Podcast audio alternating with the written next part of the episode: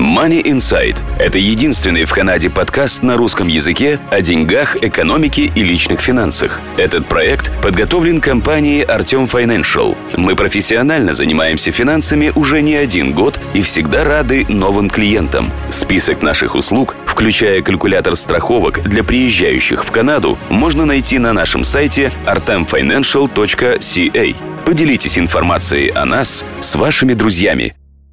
Добрый день, слушатели подкаста Money Insight, вашего подкаста о деньгах, экономике и личных финансах. В студии с вами я, Александра Малышева и Артем Бычков. Здравствуй, Артем. Привет, Саша. Сегодня, Артем, я хочу с тобой обсудить такую тему, как а, дети и деньги. Особенно не просто дети, а тинейджеры как бы к этому возрасту уже, получается, зубная фея не приносит такого дохода, как в детстве, да, и многие тинейджеры начинают подрабатывать или родители дают какие-то карманные деньги, встает вопрос, как ими распоряжаться и где их хранить. Поэтому, да, сегодня этот подкаст я хочу посвятить этой теме. Окей, давай прежде чем мы начнем, мы озвучим некоторые аспекты, которые мы все время забываем озвучить в предыдущих подкастах, э, в предыдущих записях. Э, начну я с того, чем мы вообще занимаемся, потому что у нас очень много новых слушателей, новых подписчиков, и, соответственно, время от времени люди обращаются, спрашивают, подкасты вы записываете, а что вы вообще делаете? Занимаемся мы в основном страхованием людей и также даем консультации по финансовому планированию, рассказываем, как людям можно оплатить меньше налогов, инвестировать, Э, думать о будущем, все, что относится к деньгам, все, что относится к страхованию людей. У нас есть основной сайт artemfinancial.ca, на нем вы можете посмотреть информацию о нас, соответственно, э, сайт доступен на русском, на английском. Э, если перейти на русский, вы увидите информацию о нас. Также вы можете зайти на разные калькуляторы, например, страховки жизни, калькулятор страховок жизни. Также у нас есть описание Health Spending Account. Это актуально для тех, у кого есть корпорация и кому э, нужно делать какие-то медицинские услуги и списывать это через э, как расход корпорации. Э, также у меня есть статьи. Если посмотрите на блог Артема, здесь есть разные статьи, можете ознакомиться.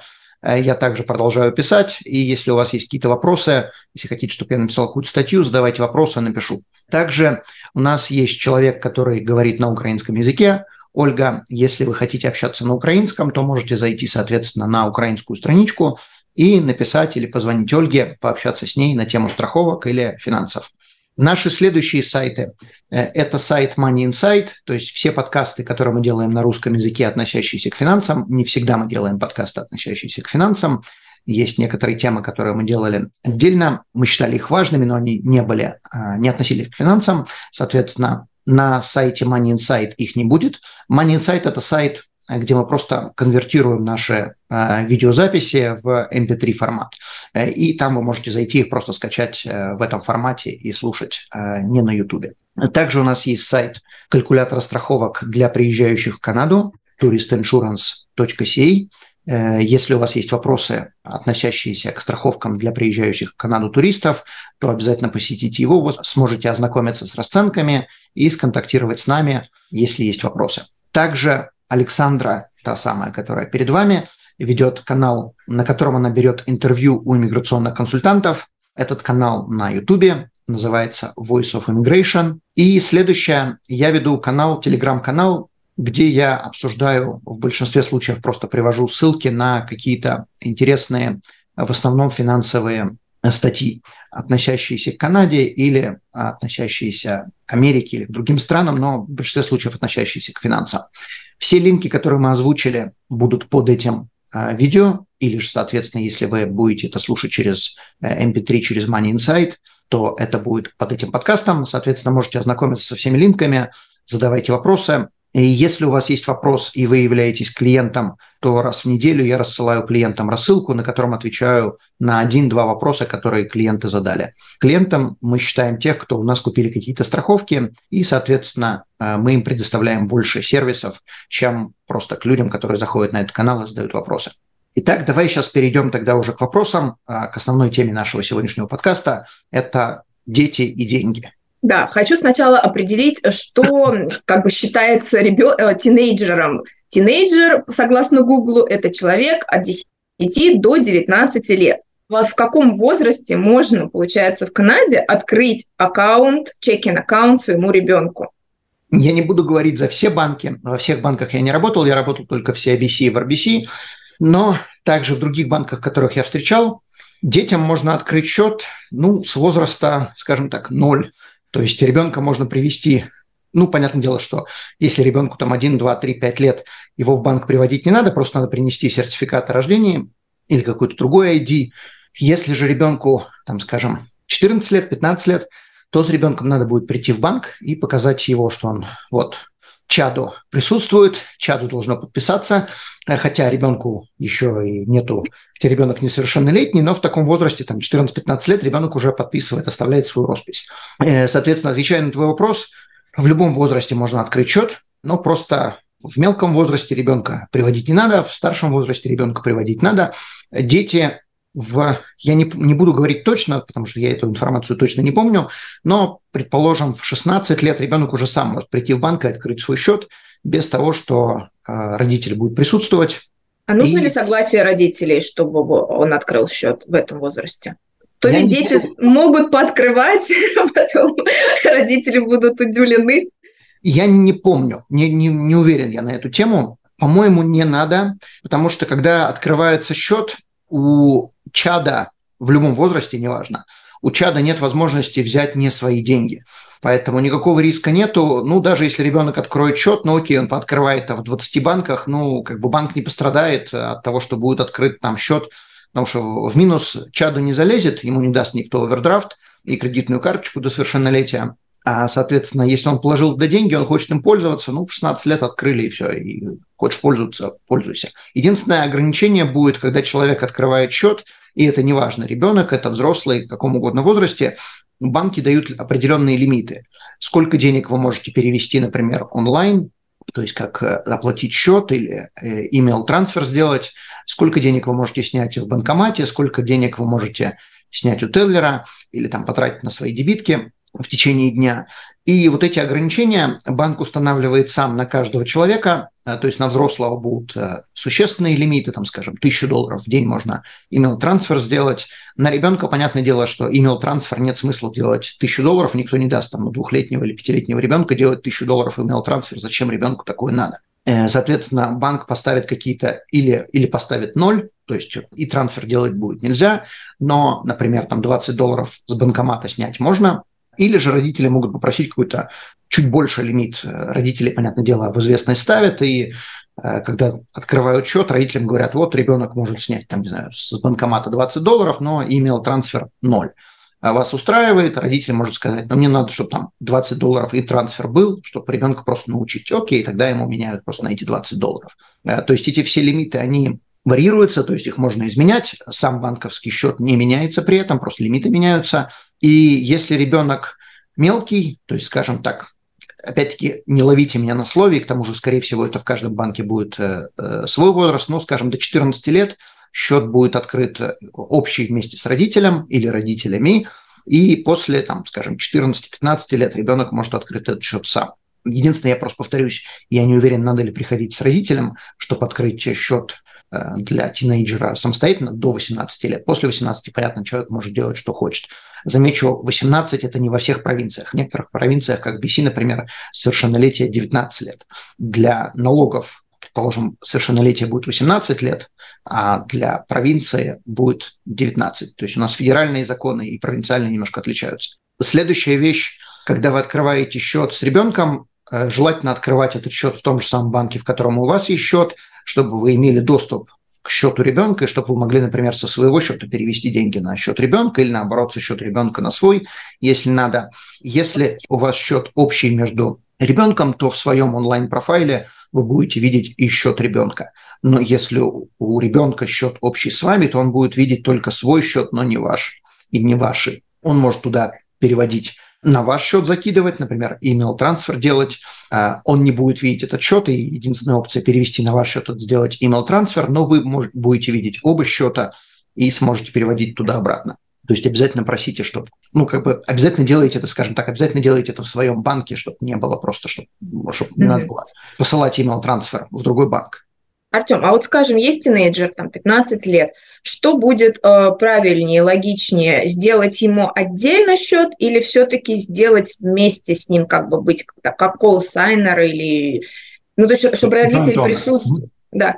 Э, здесь вопрос больше доверия к ребенку, то есть насколько вы доверяете ребенку. Если вы хотите следить, что у него творится на счету, ну, желательно тогда, конечно, быть joint. Если вы полностью доверяете, э, как бы хотите, чтобы у ребенка была самостоятельная жизнь, вы можете попросить, предположим, его показывать распечатки, если счет он, он мне, как бы, я говорю, он, не обязательно он, то может быть она, ребенок будет, э, там, предположим, показывать вам распечатки, что у него творится на счету, но вы доступа к этому счету иметь не будете, если этот счет открыт только на него, на этого ребенка.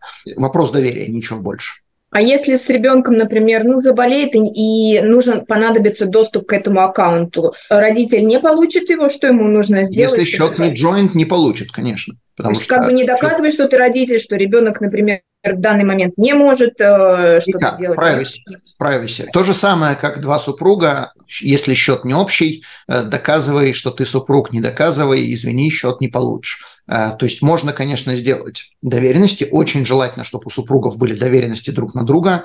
Можно сделать банковские доверенности, просто прийти в дву, двум супругам в банк или, например, ребенку и родителю, неважно кому, или там двум знакомым, и в банке сделать, это называется power of attorney, то бишь доверенность, и, или друг на друга сделать, или, например, только на родителя сделать доверенность, то есть родитель тогда от лица ребенка или два супруга а, может прийти и получить какую-то информацию, снять деньги, положить деньги. Э, что доверенное лицо не может делать, он не может добавить себя на банковский счет или еще кого-либо. Он не может, насколько я помню, он не может, я могу ошибаться, но, по-моему, он не может закрыть счет. Если вопрос идет о RSP TFSA, э, он не может менять наследников, но а, иметь доступ, там, положить деньги, снять деньги, узнать какие транзакции, это все доверенное лицо может. Эти доверенности в банке а, сделать можно, это денег не стоит. Желательно, если вы супруги, желательно, чтобы у вас такое было. Если вы делаете доверенности с адвокатом, они распространяются на все банки, на все финансовые услуги или там на все государственные учреждения. Если вы делаете доверенность только в банке, то она распространяется только конкретно на этот банк. То есть не на конкретно это отделение, а на этот банк. Э, также она может не распространяться на ваши кредитки с этим банком, потому что это будет считаться отдельная как бы структура. Там надо будет делать отдельную доверенность. Но если вам просто вот вопрос, возвращаясь к твоему вопросу, если ребенок заболел, не может прийти, но если нет доверенности, то только через суд. Или притащить ребенка за шкирку больного, хромого, или же через суд добиваться. Как бы банк не обязан давать родителям. То, что они родители, банк не знает. Подгузнички? Ах, да, в чемодане уже. Билетики? Да, в курточку положила. Мелкому машинке положила? Надо еще раз пересчитать. Губную помаду? Зачем она на пляже? Так, ах да, чуть вторую половинку от купальника не забыла. Мужа брать, не брать? Ладно, возьму в этот раз. Так, что ж я забыла-то? Страховку. Ой-ой, срочно, кто у нас этим занимается? А, точно, Artem Financial занимается страхованием туристов. Информация на сайте www.artemfinancial.ca вот если коснуться вопроса кредитной карты, ты сказал, что до 18 там много что нельзя ребенку. Может ли ребенок отдельно себе сделать кредитную карту, или это все-таки только при участии родителя? Значит, саму кредитку до совершеннолетия сделать нельзя. Э, но некоторые банки позволяют сделать э, то, что называется authorized user на э, кредитку родителя. Ну, то есть, предположим, у тебя есть кредитка своя, у тебя есть там ребенок, я посмотрел на разных сайтах, обычно это 14, 14 лет можно добавить такого ребенка. Соответственно, ребенку выдается кредитка, но эта кредитка, он не ответственен за эту кредитку, то есть он не отвечает за, за он отвечает за траты, то есть сколько он может потратить. Понятное дело, что мы все счастливы потратить, но он не отвечает за платеж по этой кредитке перед э, кредитно-карточной компанией. То есть за это отвечает тот самый родитель, который позволяет, который делает authorized user э, опцию. Э, например, в RBC, если у вас RBC-карточка, RBC позволяет дать лимит своему чаду, ну или какому-то другому человеку, не суть важно, лимит начинается со 100 долларов, то есть, предположим, у вас кредитка, там, не знаю, на 10 тысяч долларов. Вы можете сами потратить в месяц на 10 тысяч долларов, но своему ребенку вы не хотите давать 10 тысяч долларов лимита. Э, и замечу, эти 10 тысяч, которые у вас есть лимит, это суммарно по всем кредиткам, которые у вас есть. То есть у вас может быть там 5 authorized users, 5 детей, например. Э, по всем кредиткам вы можете потратить вот свой лимит. Но ребенку вы не хотите давать 10 тысяч, вы можете ему дать там 100, 200, 300, 500 долларов, сколько хотите. Но Э, не менее, как я посмотрел на сайте э, RBC, не менее 100 долларов, и возраст ребенка должен быть как минимум 14 лет, поскольку он, когда вы подаетесь на эту кредитку, он должен, должен подписаться на этой форме. Э, хотя он еще несовершеннолетний, но, как я, я уже сказал, когда открываем банковский счет, ребенок подписывается, и здесь тоже ребенок должен оставить свою роспись. То есть обычно у детей нет никакой росписи, они просто пишут свое имя или фамилию. Ну, это будет достаточно для как, как роспись восприниматься. А если, например, вот у ребенка, э, как может повлиять на кредитную историю наличие ребенка на кредитке и или наличие его, ну, как бы имея совместный счет с ним, или если у ребенка отдельный счет, как-то это может на кредитную историю родителей повлиять? Никак. Это, абсолютно, это не повлияет ни положительно, ни отрицательно, потому что если мы, предположим, открываем банковский счет э, совместно с ребенком, то есть, ну, скажем так, ребенок открывает совместно с нами, то на кредитную историю влияют долги. Как мы уже сказали, ребенок не может влезть в минус, поэтому э, ни овердрафта, никаких опций влезания в долг там не будет, поэтому в кредитной истории это нигде не отражается. Если же мы даем ребенку authorized user кредитку, то опять-таки на, на, на это нигде не повлияет, если, конечно, мы эту кредитку оплачиваем вовремя, все делаем вовремя. То есть, что у нас есть от authorized user, что его нету, в кредитной истории он не фигурирует, потому что кредитка наша – и то, что мы там разделили на одну-две еще дополнительных пять частей, все равно кредитка одна, наша, как бы наш кредит открыт. Э, и этот кредит тот самый, который фигурирует в кредитной истории. Authorized user кредитки не фигурируют в кредитной истории, и кредитную э, историю детям не добавляют. Поэтому есть у детей кредитка, нет у детей такая кредитка authorized user, на них это никак не влияет. Опять-таки, неважно, какой там лимит мы им поставим, потому что кредитка – это наша, а не их. И если вы хотите дать детям кредитку для того, чтобы они создавали кредитную историю, это не повлияет. Кредитку вы можете дать только для того, чтобы они, предположим, тратили, это кредитка, не знаю, там, в лагерь поехали, им нужно там дебитка не подходит, нужна кредитка. Ну, в таком случае вы им делаете кредитку, чтобы потратить деньги, но не для того, чтобы создать кредитную историю. А до какого возраста родители несут ответственность за долги ребенка? До совершеннолетия? Ну, здесь на самом деле долгов-то ребенка нету, э, долг наш. Это не долг ребенка, это долг наш. Просто мы им дали возможность от нашей кредитки мы отщепили лимит и дали ему возможность э, тратить деньги. Но э, когда он тратит деньги, э, мы обязаны оплачивать это. И это не будет несколько разных счетов нам приходить, нам будет просто один счет приходить, в котором будет написана наша основная кредитка и authorized user mm-hmm. дополнительно. Мы можем по своей кредитке, например, вообще ничего не тратить. И будет просто написано на нашей кредитке лимит 0 потрачено, а вот на, на кредитке ребенка потрачено столько-то, надо оплатить столько-то. Э, соответственно, все то время, пока у нас ребенок висит authorized user, неважно, сколько ему лет, это может быть 12, это, как мы сказали, 12, не может быть 14, это может быть 18, это может быть 44. То есть пока он висит как authorized user, мы отвечаем за эти долги. Э, если мы с кем-то подписываемся, как косайнер, например, мы с кем-то берем mortgage, мы с кем-то берем там, суду, то мы отвечаем за эту суду и за этот mortgage своей собственной головой ребенок это или не ребенок, это не имеет значения с точки зрения банка, им фиолетово, с кем мы получаем, э, с кем мы берем в долг. Э, поэтому, отвечая на твой вопрос, э, возраст не имеет значения, имеет значение, что мы делаем. Еще одна вещь, которую я бы хотел озвучить. Мы поговорили про банковские счета, мы поговорили про кредитки, но еще одну вещь, которую часто люди как бы даже не знают. Если у вас есть свои деньги лишние, вы хотите их инвестировать, вы можете их инвестировать от имени ребенка. Если вы открываете инвестиционный счет, то, что называется интраст. И так должно быть написано интраст of и имя ребенка. Соответственно, если, ну, там, не знаю, интраст of Коля, например, интраст of Вася, тогда это как бы для этого Коля или Вася ребенка. И если вы даете этому ребенку деньги инвестировать, там, не знаю, акции купить, облигации, до 18 лет, до совершеннолетия они это делать не могут, но через этот инвестиционный счет они могут инвестировать. И здесь важная важное отступление. Если дети инвестируют, несовершеннолетние дети инвестируют ваши деньги, не свои деньги, а ваши деньги, которые вы им дали, то, во-первых, если они получают интерес или dividends на ваши э, деньги, то этот доход, то, что называется attributed back to you, то есть вы отвечаете за этот доход, и вы будете платить налоги по своей налоговой шкале.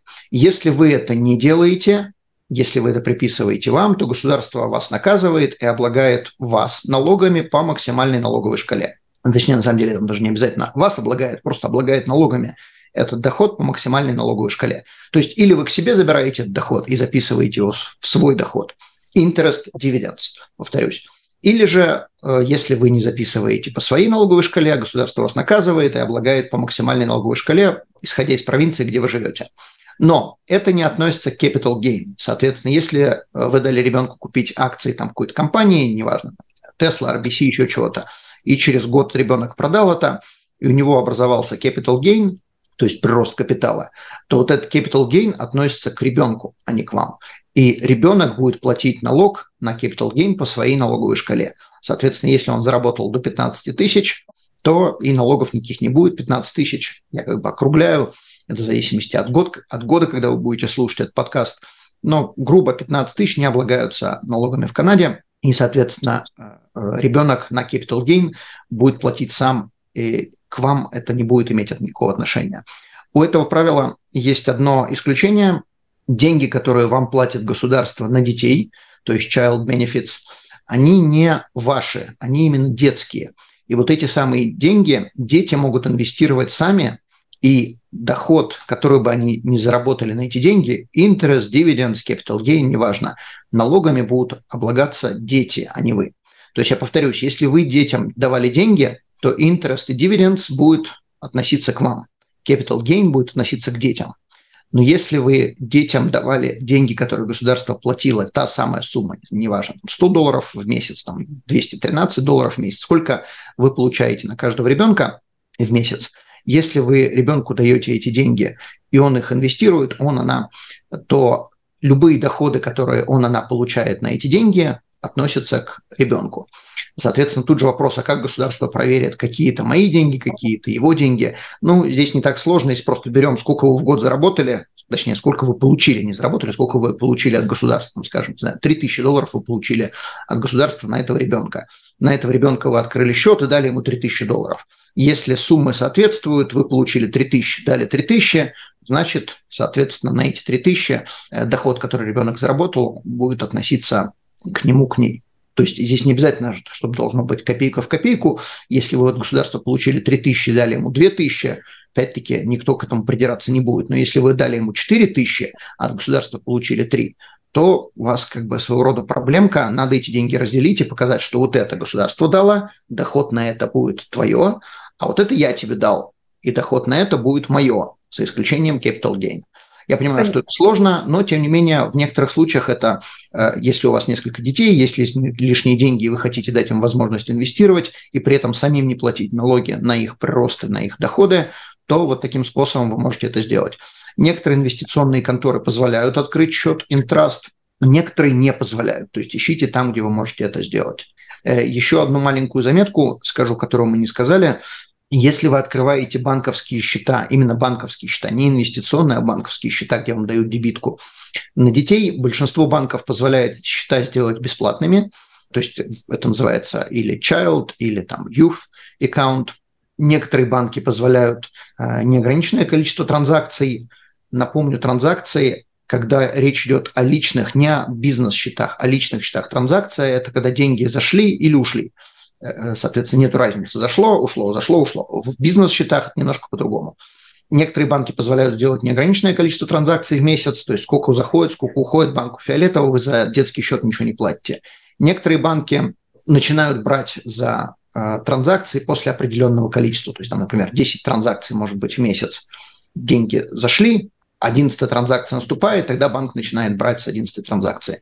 Соответственно, ищите банки, э, где у вас будет это все бесплатно, или же, если у вас у ребенка не будет там 10 транзакций, то это тогда и не имеет значения. 10 я привел как пример, то есть, может быть, это не обязательно 10, это может быть и 15. Сейчас найти банк, где можно что-то взять бесплатно, практически невозможно. Да. Либо они просят какую-то огромную сумму иметь на счету, чтобы тебе это бесплатно было, либо плати за транзакции, за использование, за все, за все, за все. У меня была одна клиентка, когда я работала в RBC, которая пришла со своим ребенком, э, ребенку, я не, не помню, ну, мелкий какой там, 2-3 года ему было.